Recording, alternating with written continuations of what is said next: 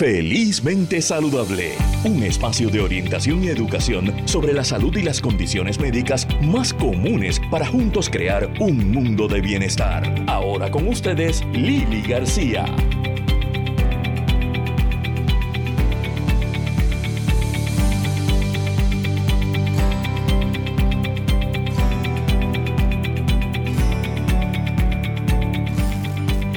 Muy buenos días amigos de Radio Isla, aquí Lili García desde Felizmente Saludable en un sábado 17 eh, de septiembre, tormentoso eh, e irregular, pero estamos acá en Radio Isla con nuestra programación regular, eh, llevándole toda la información de salud en esta mañana. Sin embargo, se nos notifica que dentro de unos minutos, que no sabemos si son unos minutos o muchos minutos, va a haber una conferencia de prensa desde el negociado de manejo de emergencias eh, con el fin de ofrecer, ¿verdad?, los detalles más recientes en cuanto a la preparación del gobierno para el impacto de Fiona, que aquellos que han estado siguiendo los boletines eh, saben que se emitió una vigilancia de huracán para Puerto Rico, que eso no quiere decir eh, que nos van a impactar vientos eh, sostenidos de, intensidad huracanada durante a toda la isla, pero sí podría llegar a alcanzar ese centro de Fiona, pues una intensidad bastante cercana a lo que es eh, una intensidad huracanada que son 75 millas por hora los vientos. Así es que por eso y en prevención eh, es necesario que el Servicio Nacional de Meteorología emita una vigilancia de huracán, pero eso quiere decir que los vientos se van a sentir posiblemente mucho más fuertes, especialmente en lugares elevados. Así que yo espero que ya para ahora ustedes tengan sus planes de contingencia listos. Eh, pero mientras tanto, vamos a comenzar con nuestro programa de hoy, que tenemos eh, eh, tres invitados excelentes. Vamos a estar hablando acerca de la dislexia. de cómo afecta la vida personal, educativa y profesional de, los, de un ser humano desde niño. Vamos a estar hablando más adelante también con el actor Edgardo Rubio acerca de el derrame eh, cerebral que sobrevivió eh, hace unos años y cómo ha afectado también su vida. Y vamos a comenzar hablando, eh, este próximo 22 de septiembre se conmemora el Día Mundial de la Leucemia Mieloide Crónica. ¿Verdad? Una de las condiciones hematológicas de más prevalencia en Puerto Rico y tenemos con nosotros al hematólogo oncólogo, doctor Alexis Cruz Chacón. Muy buenos días, doctor Cruz, y gracias por estar con nosotros en Felizmente Saludable en un día tan dificilito. Sí, muy buenos días a ti por la oportunidad y por darme, por estar aquí, darme la oportunidad de estar aquí contigo para hablar de este tema a todo nuestro público. Este, sí, estoy teniendo problemas escuchándolo, pero vamos a continuar con la entrevista. Eh, Nuestro control Michael me está, me está arreglando, ¿verdad? El problema que tengo acá con el micrófono. Pero eh, quería comenzar por preguntarle, ¿está usted preparado? ¿Ya tiene gasolina para la planta? sí, no, estamos, estamos, tenemos placa, por lo menos que... y la planta... Funciona, funciona. Estamos en el hospital, porque lamentablemente estoy de guardia este fin de semana y pues me tocó estar en el hospital aquí cuidando a los pacientes. ¿Está en qué hospital? Ahora mismo estoy en auxilio mutuo. Aquí en la unidad de trasplante, eh, viendo los pacientes, pasando visita, pero tratando de terminar lo más pronto posible para entonces ir a casa y estar ahí en términos de, con la familia. En términos, y eso es bien importante, en términos de, y gracias, porque está ahí, y eso para los pacientes significa un millón, eh, pero en, para los pacientes que están en tratamiento, por ejemplo, de quimioterapia este fin de semana o en momentos de emergencia, eh, se toman previsiones, asumo, ¿verdad? En ese sentido. Sí, no, siempre es bien importante que, que el paciente antes, cuando viene un evento atmosférico como este, pues verifique que tenga sus refills o que tenga eh, bastante de sus medicamentos al día y que tenga suficiente medicamento por si hay algún tipo de, escasez o por si las farmacias y los distintos establecimientos que lo que lo que los que los producen o que los proveen eh, están cerrados por un tiempo. Es bien importante eso que los pacientes se aseguren cuánto medicamento les queda y si les queda poco pues busquen un refill antes de que de que llegue el evento. Así nos garantizamos que el tratamiento no se interrumpe y pueden continuar eh, con su enfermedad bajo control. Eh, hablando en el hecho de que está ahora mismo atendiendo a los pacientes de trasplante de médula ósea, eh, eh, estamos hablando de que ese trasplante es el tratamiento para qué tipo de leucemia y cuándo entraría en efecto, cuándo sería necesario. Sí, usualmente el trasplante de médula ósea eh, es parte esencial del tratamiento de, cáncer de la sangre.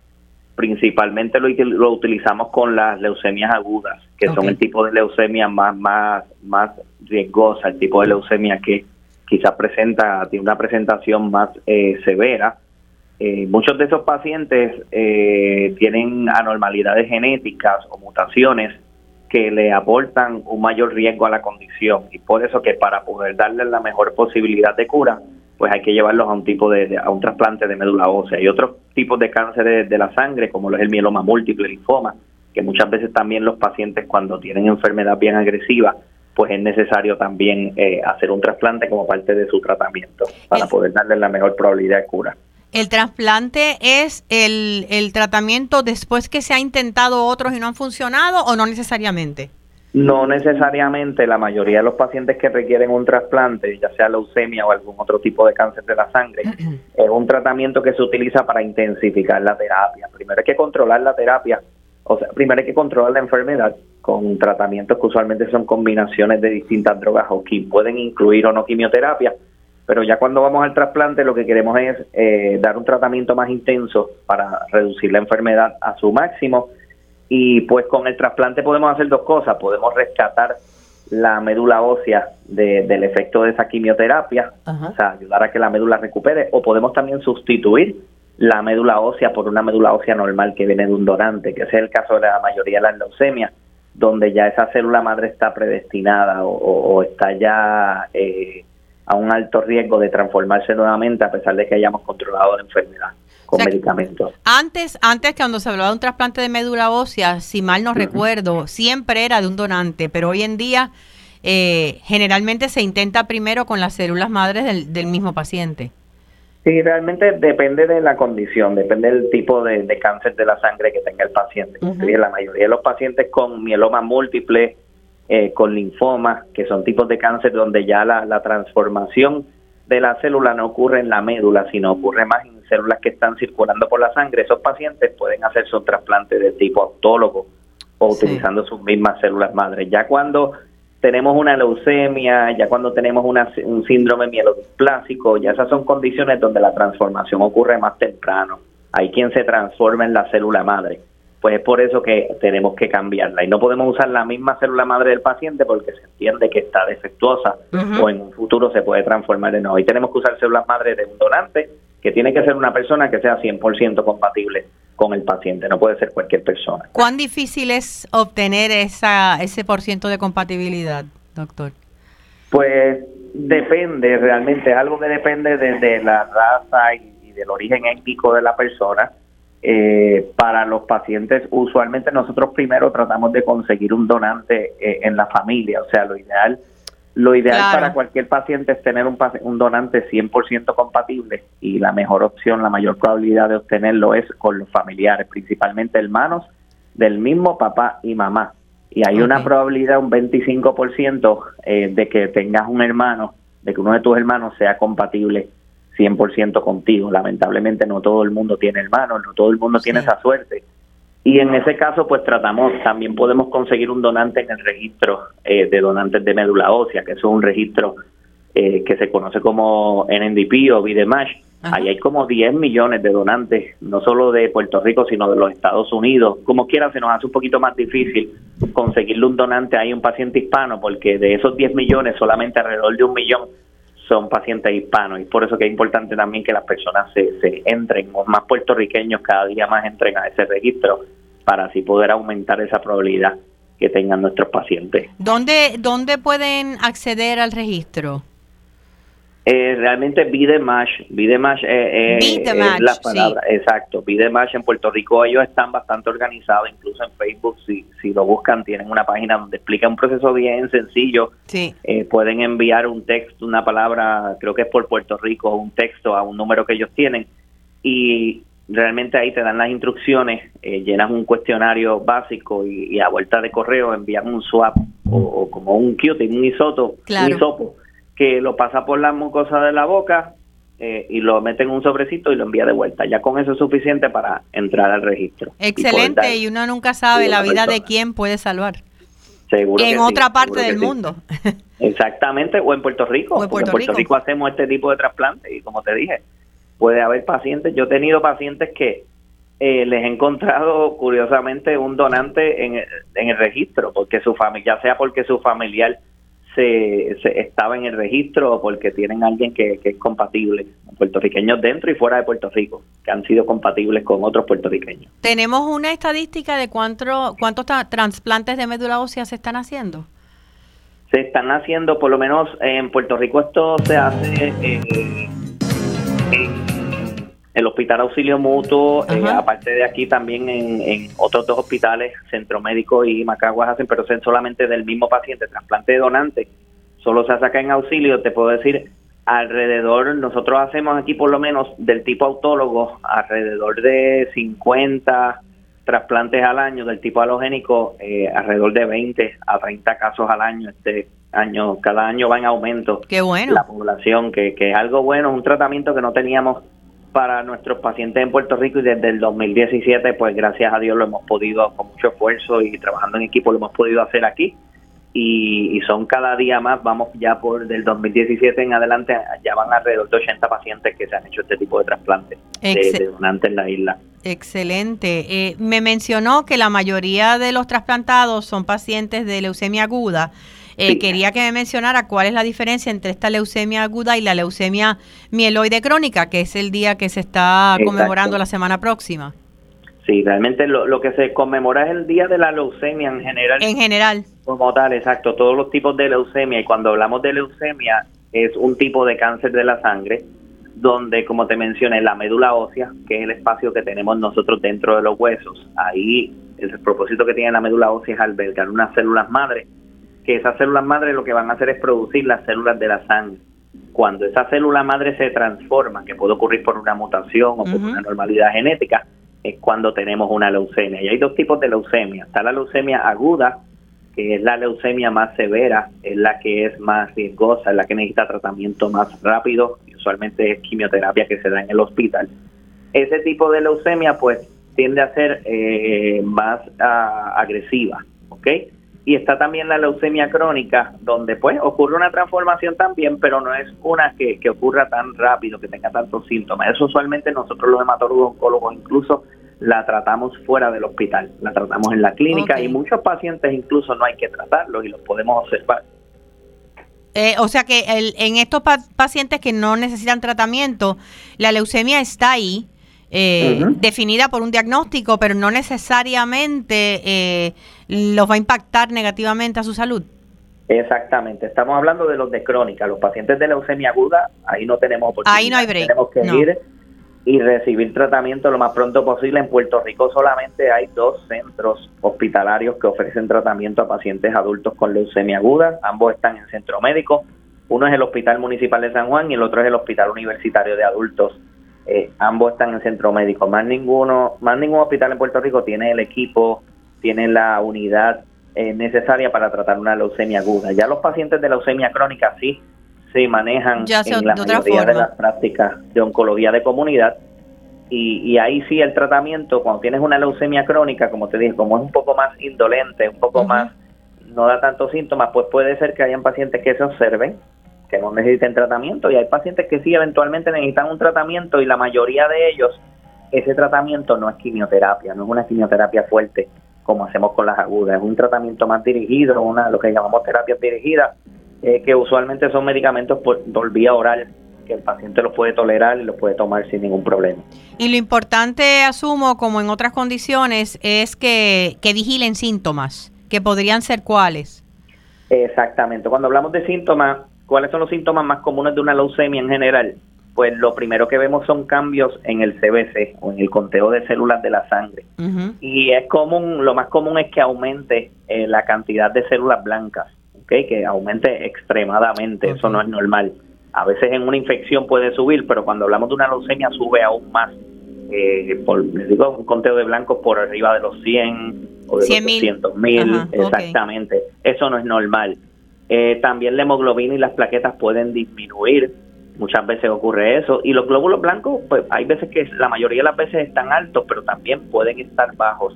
porque pues la leucemia puede causar que la médula ósea se, se, se pare la producción y eso puede causar que los conteos también estén bien bajos. En cuestión de síntomas, pues los síntomas usualmente son asociados a estos cambios en las células de la sangre. Por ejemplo, si baja la hemoglobina, el paciente puede presentar fatiga, cansancio, falta de aire, dolor de pecho.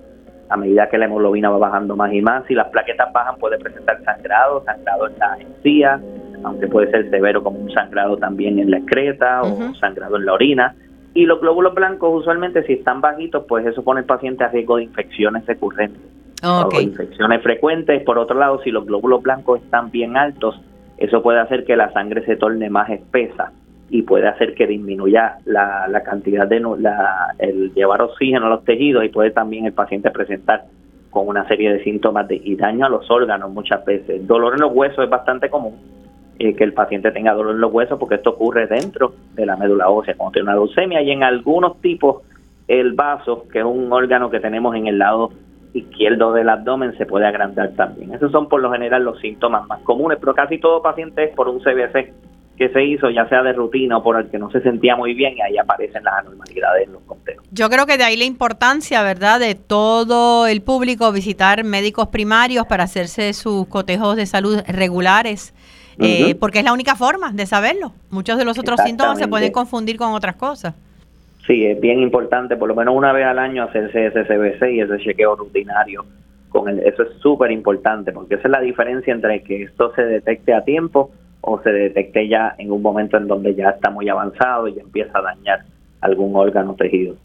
Eh, muchísimas gracias, doctor, eh, por habernos acompañado, doctor Alexis Cruz Chacón. Eh, gracias por su compromiso para con los pacientes, especialmente en momentos como estos que que estamos, ¿verdad?, eh, con mucha inseguridad, ¿verdad?, con esto de la tormenta y hay muchos que tal vez se sienten eh, atemorizados y un poco, ¿verdad?, eh, ¿qué puede pasar? Así que muchísimas gracias y que todo esté bien con usted y su familia. Muchísimas gracias a ti por la oportunidad y que manténgase todo el mundo seguro en estos momentos que estamos de emergencia. Gracias por todo. Gracias. Hablando acerca de la leucemia, los diferentes tipos de leucemia, eh, eh, estamos en, proceso de conseguir a nuestro próximo invitado, ¿verdad? Tenemos con nosotros eh, al señor Iñaki Muñoz. Eh, ¿Quién es el señor Muñoz? Él es presidente de DISFAM, que es la primera organización iberoamericana sin fines de lucro fundada en España en el año 2002 y está integrada con familias con hijos con dislexia, adultos disléxicos y profesionales de diferentes ámbitos. Se estima que uno de cada diez niños o niñas, eh, no solamente en Puerto Rico, sino en el mundo, eh, padece de dislexia a nivel internacional, eh, que como saben es un trastorno en el aprendizaje que puede llevar al niño no solamente a un rezago académico, sino que es uno de los problemas de aprendizaje que puede llevar a los niños a abandonar la escuela ante la, la frustración. estamos en proceso de tratar de conseguir al señor Muñoz eh, pero mientras tanto, ¿qué te parece si adelantamos la pausa? Vamos a adelantar la pausa y regresamos en breve. Seguimos con más en Felizmente Saludable. Ahora con ustedes, Lili García. Saludable con Lili. Ha sido un día un poco este atropellado en cuanto a conseguir a nuestros invitados. Yo no sé si tiene que ver que las redes, eh, ¿verdad?, de los celulares están afectados de alguna forma porque nunca nos había ocurrido esto. Eh, eh, pero tenemos, y, resulta irónico, Edgardo Rubio, te tengo en línea, pero ¿cómo estás? Antes que nada. Bien. Mira, en estos momentos está comenzando la conferencia de prensa desde el negociado de manejo de emergencia sobre la tormenta tropical Fiona. Así es que vamos a aguantar la entrevista, vamos a escuchar la conferencia de prensa y después regreso contigo. ¿Qué te parece? Me parece genial porque estás bien informado. Ok, pues te llamo más tarde, gracias. Vamos a pasar directamente con el negociado de manejo de emergencias, donde ya está comenzando la conferencia de prensa. Cosas que pueden ser de intensidad de huracán. Le pedimos a nuestro pueblo que no salga a la calle desde el mediodía de hoy en adelante y que busquen refugio si lo necesitan. Aparte del aviso de tormenta tropical y la vigilancia de huracán bajo la que nos encontramos, se mantiene una vigilancia de inundaciones repentinas para todo Puerto Rico, incluyendo Vieques y Culebra, que se extiende hasta el lunes en la tarde, por lo que todas y todos debemos estar debidamente preparados. Como dije, la tormenta está más organizada. Ahora mismo es, tenemos una vigilancia de huracán, pero es posible que se emita un aviso de huracán. Así que no debemos subestimar esta, esta tormenta por lo más mínimo. Es importante, por otro lado, que mantengamos la calma, pero que estemos activos asegurando nuestra seguridad y la de nuestras familias, particularmente para quienes se encuentran en lugares propensos a inundaciones. Asimismo, recuerden cuidar de sus mascotas y pensar en ellas cuando estén ejecutando sus planes familiares. Nuestro gobierno está activado y preparado para responder a la emergencia. Todas las agencias han estado poniendo en vigor sus planes de emergencia, todas eh, han estado en coordinación con el negociado de manejo de emergencias y administración de desastres. Y como les informó ayer la secretaria de la gobernación, ya tenemos la reserva de emergencia disponible para responder ágilmente. Reserva de emergencia del gobierno de Puerto Rico que tiene 550 millones de dólares disponibles para atender esta emergencia o cualquier otra. Pero ya tenemos acceso a ella, lo permitió la Junta de Supervisión. Hoy firmé una orden ejecutiva para emitir una declaración de emergencia estatal por los, los efectos esperados de la tormenta Fiona y estamos listos para solicitar la declaración de emergencia del gobierno federal, que ya está debidamente alertado. El secretario de Seguridad Pública está designado como el oficial de coordinación o en inglés State Coordinating Officer. Estoy también emitiendo una orden ejecutiva declarando ley seca desde las 6 de la tarde de hoy hasta el fin del día de mañana. Por otro lado, he activado a la Guardia Nacional para que nos asista en la respuesta. Repito, todas y todos en Puerto Rico deben estar en su, en su hogar o en un lugar seguro desde el mediodía de hoy en adelante. Las únicas salidas que deben darse son salidas de emergencia. La tormenta ahora mismo tiene una velocidad de traslación de entre 15, de 13 y 15 millas por hora. Sus vientos sostenidos son de 60 millas, lo que implica que su pasada puede eh, tardar, eh, tomar eh, muchas horas. Es más, voy a decirlo en, en arroz y habichuela. En el día de mañana toda la isla va a estar impactada por esta tormenta, que como digo, pudiera convertirse en huracán.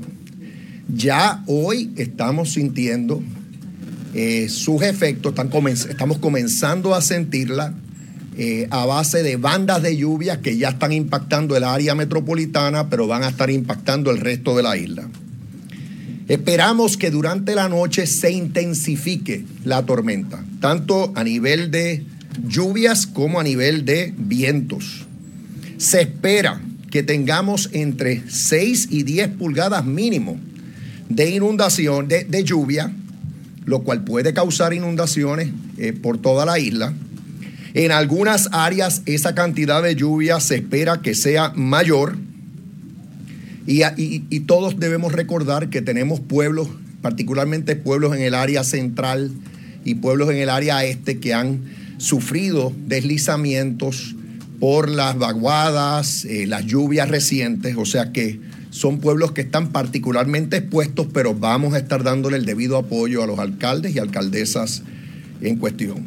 Ahora quiero pedirle a Ernesto Morales del Servicio Nacional de Meteorología que nos dé más detalles utilizando el, eh, la información que tenemos al momento en tiempo real. Adelante, eh, Ernesto. Gracias, señor gobernador. Eh, cubrió bastante el tema. Eh, lo que necesitamos añadir es que esto ya comenzó. Esto comenzó y se va a empeorar a medida que pase el día de hoy y ya especialmente luego durante la madrugada del domingo vamos a ver que ya el, giro del viento va a estar ayudando que se arrastre toda esta humedad, fuerte humedad que se espera que esté afectando a Puerto Rico desde la madrugada del, domingo a través de todo el día del domingo. Un pasado estábamos hablando de que el impacto, eh, primer impacto iba a ser la lluvia, pero ahora tenemos que incluir eh, los vientos, que posiblemente podríamos tener un, huracán muy cerca de Puerto Rico durante el día de mañana. Por lo tanto, es bien importante que la preparación tiene que ya estar hecha. Eh, y, necesitamos que, se entienda que aunque al, principio vamos a tener estas bandas de lluvia afectando el, este y noreste de Puerto Rico, ya para mañana con el cambio de viento el las grandes cantidades de lluvia, como ya mencionó el señor gobernador, entre 6 a 10 pulgadas y áreas aisladas aún más, va a estar afectando el resto de áreas, especialmente la mitad sur de, Puerto Rico. Eh, ya para el, lunes vemos una leve mejoría, pero aún así, como los suelos van a estar bien saturados, eh, esto va a estar, el potencial para inundaciones continuará a través del lunes también. Antes de de proceder a darles un, recuento de, cómo específicamente están las agencias eh, preparadas para responder a esta tormenta, quisiera que el secretario de Seguridad Pública, Alexis Torres, eh, les informe sobre las medidas de coordinación que hemos estado tomando. Buenos días a todos. El Departamento de Seguridad Pública continúa los preparativos para trabajar ante esta situación eh, el DCP ha activado a todo su personal en todos los negociados. Las actividades durante el fin de semana fueron canceladas y serán reprogramadas tan pronto el tiempo lo permita. Todos los compañeros de los negociados están preparados para atender cualquier situación tras la lluvia o el deterioro del tiempo. Los cadetes de la Academia del Negociado de la Policía de Puerto Rico serán activados desde el día de hoy y se reportarán a su, comandancia más cercana de acuerdo con su residencia. Aproximadamente son 628 cadetes. Según vayan abriendo refugios, se asignará personal policíaco a los mismos. Tenemos activos 180 cuarteles de la policía, 10 regiones del negociado de manejo, 53 bases de emergencia médicas 96 estaciones de bomberos. El negociado de cuerpo de emergencias médicas adicional cuenta con 64 acuerdos colaborativos con eh, sistemas de ambulancias privadas. Las islas municipios de Vieques y Culebra cuentan con paramédicos estatales, también cuentan con plantas nuevas en los dos cuarteles del negociado de la policía. Se orientó a cada uno de los compañeros del departamento y los negociados para que pusieran en vigor su plan de emergencia familiar, que es donde comienza todo. Se tendrán disponibles escoltas para los camiones de acarreo de artículos de primera necesidad, agua potable y combustibles de ser necesario. El negociado del Cuerpo de Bomberos cuenta con cuatro camiones tanqueros de 3.000 galones y dos camiones cisterna de 2.000 galones. Continuamos la comunicación con cada uno de los alcaldes y alcaldesas de Puerto Rico eh, trabajando aquí presente todos los comisionados para darle continuidad a los planes de trabajo como gobierno central y con cada uno de los municipios. Muchas gracias. Ahora procedo a, resumir eh, cómo están las agencias. Ya nuestro secretario nos acaba de informar en cuanto a las agencias que están eh, bajo la sombrilla del Departamento de Seguridad Pública, así que continúo dando un recuento del resto de las agencias, para el resto de las agencias. Bien, en el caso de vivienda, tenemos 365 refugios certificados, de los cuales 300 eh, son, están ubicados en escuelas y 65 en otros centros comunitarios. Hay capacidad para 74.585 refugiados se han entregado a los municipios 27.548 catres. La apertura de cada refugio se da luego de, una, de la petición del alcalde o alcaldesa del municipio. Hasta ahora, hasta ahora tenemos 15 refugios en 10 municipios y tenemos tres personas refugiadas. Los municipios que han activado refugios son Dorado, Bayamón, Toa Alta, Toa Baja, Guayanilla, Peñuelas, Adjuntas, Ponce, Culebra, Guánica. En el caso del, del Departamento de Educación, el inventario de comida que tenemos eh, abastece a 200 mil personas por 20 días. Esto incluye desayuno, almuerzo y cena. Ya hay inventario disponible de alimentos en las escuelas identificadas como refugio para entre 5 y 7 días en cada escuela. El inventario de equipos en las escuelas y los refugios eh, es el siguiente.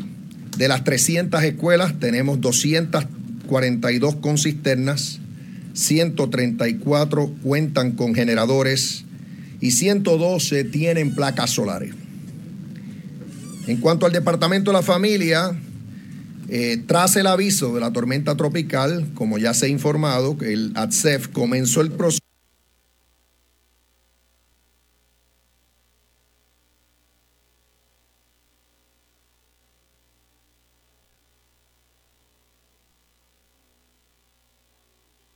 proceso ayer para adelantar los beneficios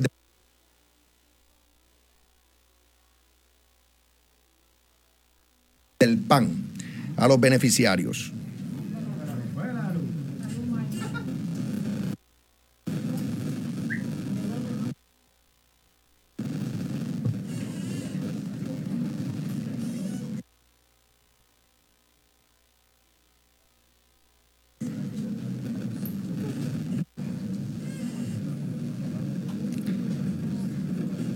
Por otro lado, en el Departamento de la Familia,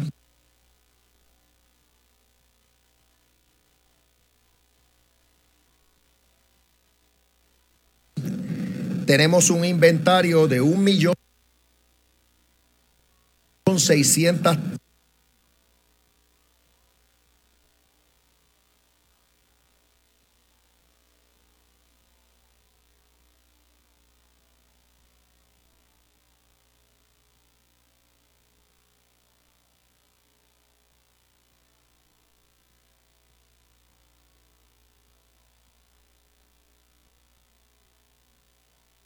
Eh, de regreso acá al estudio a Radio Isla, aparentemente hay problemas con la señal. Eh, por lo que escuché de momento, es posible que haya habido un apagón en el área del negociado de manejo de emergencias. Eh, se está dando la conferencia de prensa, estamos esperando que se retome la señal.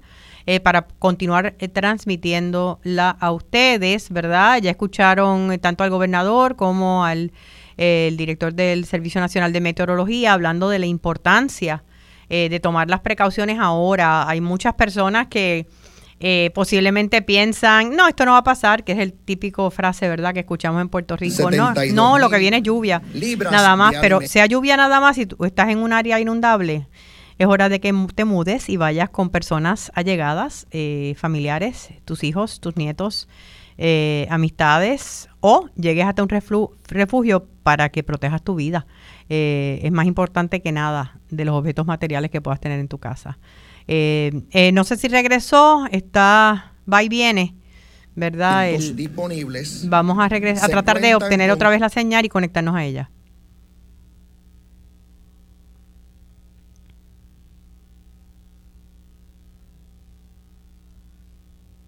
En su inventario también cuenta con 3.250 megavatios de generación eh, disponible, distribuida entre sus centrales, así como eh, Ecoeléctrica IAS. Eh, la autoridad de igual manera tiene cajas de convenios de asistencia mutua con la American Public Power Association, APA, por sus siglas en inglés, eh, y la Large Public Power Council, LPPC, por sus siglas en inglés, y otras compañías que tiene bajo contratos de contingencia. Los tanques de combustible y de reserva de la autoridad se encuentran en niveles óptimos, eh, es decir, que eh, ronda el 90% de su capacidad, tiene combustible por 90% de su capacidad. Y cuenta la autoridad con generadores eléctricos portátiles que se pueden transportar a agencias, refugios y hospitales en caso de emergencia. En el aeropuerto ya comenzaron a cancelarse vuelos. Eh, la, aerolínea, Silver, de igual manera Cape Air, no están volando, pero eh, ahí lo que recomiendo es que todos se comuniquen con sus líneas aéreas porque tenemos constancia de un gran número de vuelos ya cancelados a partir del mediodía de hoy.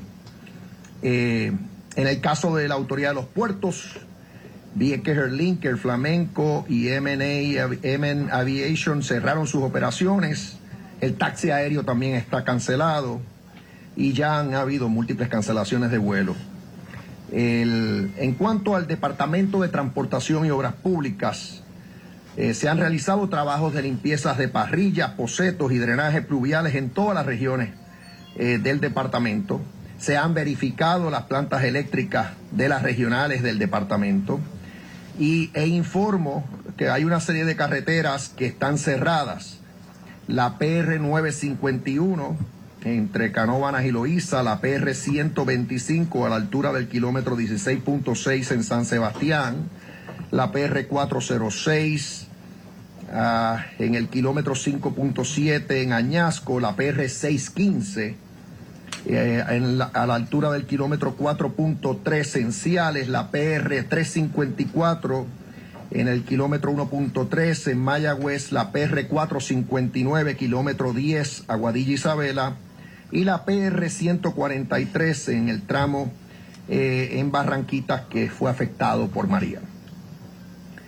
Carreteras tiene coordinadores designados en todas las zonas eh, de, la, de la de manejo de emergencia y están todos listos para estar activados y 70 contratistas están precualificados para asistir, asistirla. Eh, en el caso de, la autoridad, eh, la AMA, el servicio de llame y viaje está, estará disponible hoy hasta las 3 y 30 de la tarde, si lo permiten la, la, situación del clima. Eh, y el transporte se mantendrá activo hasta la 1 de la tarde de hoy. En el caso de la transportación a las islas de Vieques y Culebra, eh, hoy, eh, hoy sábado no hay operación. Eh, domingo, pues por el momento tampoco, tampoco anticipamos que va a haber operación mañana, pero se, informará de haber cualquier cambio. en el caso de transportación marítima en el área metropolitana, es decir, en, en la bahía de San Juan, no hay operación. Y el tren urbano y sus servicios intermodales desde las 11 de hoy, o sea, desde en 10 minutos ya desde ya se trasladó vía aérea a, la, a, la isla grande, a Puerto Rico. Los animales del zoológico han sido trasladados a refugios y el personal del aviario de Río Abajo trasladó a las cotorras a sus refugios de igual manera. La cacería ha quedado suspendida. Como ya indiqué, DACO ha emitido dos órdenes. Las compañías de telecomunicaciones también informan que están debidamente preparadas. Esa es la situación desde el punto de vista de, eh, de, las agencias del gobierno en sus trámites de preparación. Ahora quisiera, y esto es importante, que Nino le dé nuevamente una orientación a nuestro pueblo en cuanto a lo que deben hacer desde este momento en adelante y recomendaciones en cuanto a medidas de precaución que pueden tomar. Adelante, Nino. Saludos, buenas tardes a todos. Gracias por compartir esta información valiosa eh, con toda nuestra gente. En el día de ayer tuvimos esa primera conferencia y ven que en el día de hoy lo que hemos presentado ¿verdad? con el gobernador es nuestro plan de trabajo a seguir. Eh, de parte de nosotros hemos estado llamando a los alcaldes, a cada uno de ellos, todos están preparados Ahora, como comenté en el día de ayer, es importante que la comunidad haga lo propio. No esperemos a última hora tomar una decisión, ¿verdad? Conforme al entorno que podamos ver. Hemos sido bien enfáticos en que vamos a recibir lluvia. Todos sabemos lo que se trata cuando se habla de 4 a 10 pulgadas de lluvia, especialmente en la zona sur, pero más en la zona central. Esto provoca que ríos, tributarios, lagos, se vean comprometidos con una cantidad mayor de lluvia y obviamente eso puede provocar que áreas que ya sabemos que se inundan, que ya tú como ciudadano sabes que se inundan, es el mejor momento en que actives tu plan familiar que llevamos una campaña, ustedes saben, constante con talleres adicionales para tu preparación. Es importante que lo hagas ahora con tiempo, los alcaldes están bien alertas, bien pendientes de parte del gobierno, nosotros estamos preparados junto con los municipios y como ustedes han escuchado. También en esta ocasión tenemos lo que son las entidades sin fines de lucro e iglesias que están identificadas con dentro del plan de trabajo que tenemos para que usted a través de su iglesia, a través de alguna entidad también, pues pueda comunicarse y si necesita alguna ayuda, pues nosotros podamos ayudarle. No olvide sus mascotas, por favor. Yo sé y sabemos que hay gente que están tan comprometidos, la mascota es parte de una familia y a veces estamos más pendientes, ¿verdad? A nuestros animalitos y no queremos movernos quizás también porque hay circunstancias que eh, creemos pues que lo podemos perder. Es más importante que tú mantengas tu vida porque lo material se puede arreglar. Eso fue lo que nos enseñó el paso del huracán María. Este evento va a llegar un momento que durante la noche no vas a poder moverte, va a ser extremadamente peligroso para ti. Los compañeros sabemos cómo vamos a responder, sabemos qué hacer, pero créeme que en muchas ocasiones hemos tenido que tomar decisiones cuando se habla de cuerpos de agua con corrientes fuertes. Es importante que tú sepas que a veces hemos tenido que tomar decisiones de detener una operación, ¿ok? Para efectos de la seguridad del personal. Nosotros lo que tengamos que hacer lo vamos a hacer, créame, va a haber una reacción gracias a nuestros alcaldes, los grupos de trabajo que tenemos. Pero no esperes, por favor, a última hora. Si es una persona que tú conoces que es encamada, si es una persona que tiene una necesidad, por favor, déjanoslo saber con tiempo. Si vive, y repito nuevamente, o cerca de la cuenca de un río, o un área que tú entiendes que está propensa o que tienes que pasar por algún puente eh, que lo has visto en algún otro momento con un comportamiento de lluvia por encima, un pie de agua con fuerza eh, en su corriente puede provocar que hasta un vehículo, ¿verdad? Eh, como nos ha pasado, personas pierdan la vida.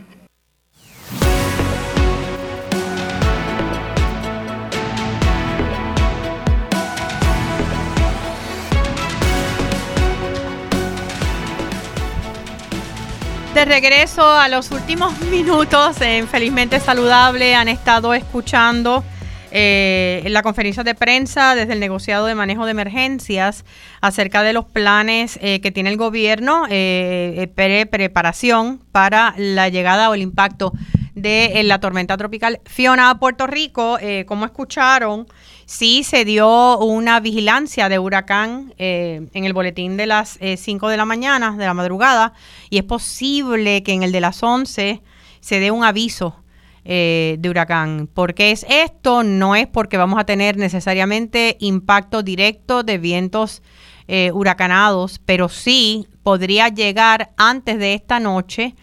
Fiona a, tener un aumento en, en los vientos y que estos vientos pues puedan llegar cerca del área sur de Puerto Rico, porque hasta el momento el ojo no parece que va a tocar eh, tierra, pero sí mantenerse bastante cerca. Como saben todos los que son eh, meteorólogos aficionados y siguen la meteorología, eh, cuando ya impacta o entra un sistema como este al área de las islas de Sotavento, su movimiento es bastante errático, es lo que llaman, ¿verdad? Un zigzag. Eh, por lo tanto, estas subidas o bajadas del sistema se pueden dar eh, en todo momento. Así es que hay que estar bien pendientes. Eh, ya en breves minutos, a las 11 de la mañana, el Centro Nacional de Huracanes emite lo que es su boletín de las 11 de la mañana. que no anticipamos muchos cambios, excepto el que ya mencionamos, ¿verdad? Eh, y voy a, leerlo porque acaba de salir em, y sí, eh, emitieron un aviso de huracán para Puerto Rico, incluyendo Vieques y Culebra. Así que eso sí quiere decir que tanto Vieques, Culebra como parte de la isla de Puerto Rico podrían recibir vientos de intensidad eh, huracanada. Em, en estos momentos, eh, para aquellos que siguen y miden latitud y longitud, eh, Fiona a las 11 de la mañana estaría localizada en la latitud 16.3 norte, longitud 63.5 oeste y se está moviendo más lento, se está moviendo hacia el oeste cerca de unas 8 millas por hora y se espera que ese cambio, haya un cambio del, al oeste-noroeste eh, eh, ya para eh, esta noche. sin embargo, ¿qué quiere decir esto? Como sabemos, sus vientos sostenidos están en cerca de 60 millas por hora. Al estar más lento, pues la tormenta tropical va a tardar más tiempo de pasar al sur de nosotros y eso quiere decir que tenemos eh, más horas de lluvia intensa, especialmente durante el día de mañana. Así que reiteramos, eh, sé porque lo estoy viendo en las redes sociales que muchas personas están ya poniendo que se sienten que tienen el síndrome de estrés postraumático activado. Eh, porque les recuerda los momentos del huracán, los huracanes Irma y María. Esto no tiene nada que ver con eso. Estamos hablando de huracanes categoría 4 y 5 eh, lo que nosotros hemos sobrevivido eso y más, ya sabemos lo que tenemos que hacer o deberíamos saberlo. Eh, deberían tener sus planes, eh, ¿verdad?, de contingencia, lo básico en su hogar, eh, si tienes generador, planta eléctrica, pues la gasolina, sabemos que hay abastos de gasolina, generalmente se forma un pánico pensando que se va a acabar, no se va a acabar, sabemos que el problema que hubo durante el huracán María fue un problema de eh, eh, suministro de gasolina, de hacer llegar la gasolina a las estaciones. No era que la gasolina estaba escaseando. Así que estamos bien, sabemos lo que tenemos que hacer. Vamos a prepararnos y todo en orden divino. Eh, no queremos ansiedad, vamos un día a la vez y vamos trabajando con esto. Hemos pasado por peores y nosotros somos sobrevivientes. Así es que eh, ya nos excusamos con nuestros invitados. Vamos a retomar estas entrevistas en la semana próxima. Gracias a todos. Eh, que Fiona los trate bien y que sea una semana felizmente saludable. Recordando siempre que la felicidad es una decisión personal. Hasta el próximo sábado.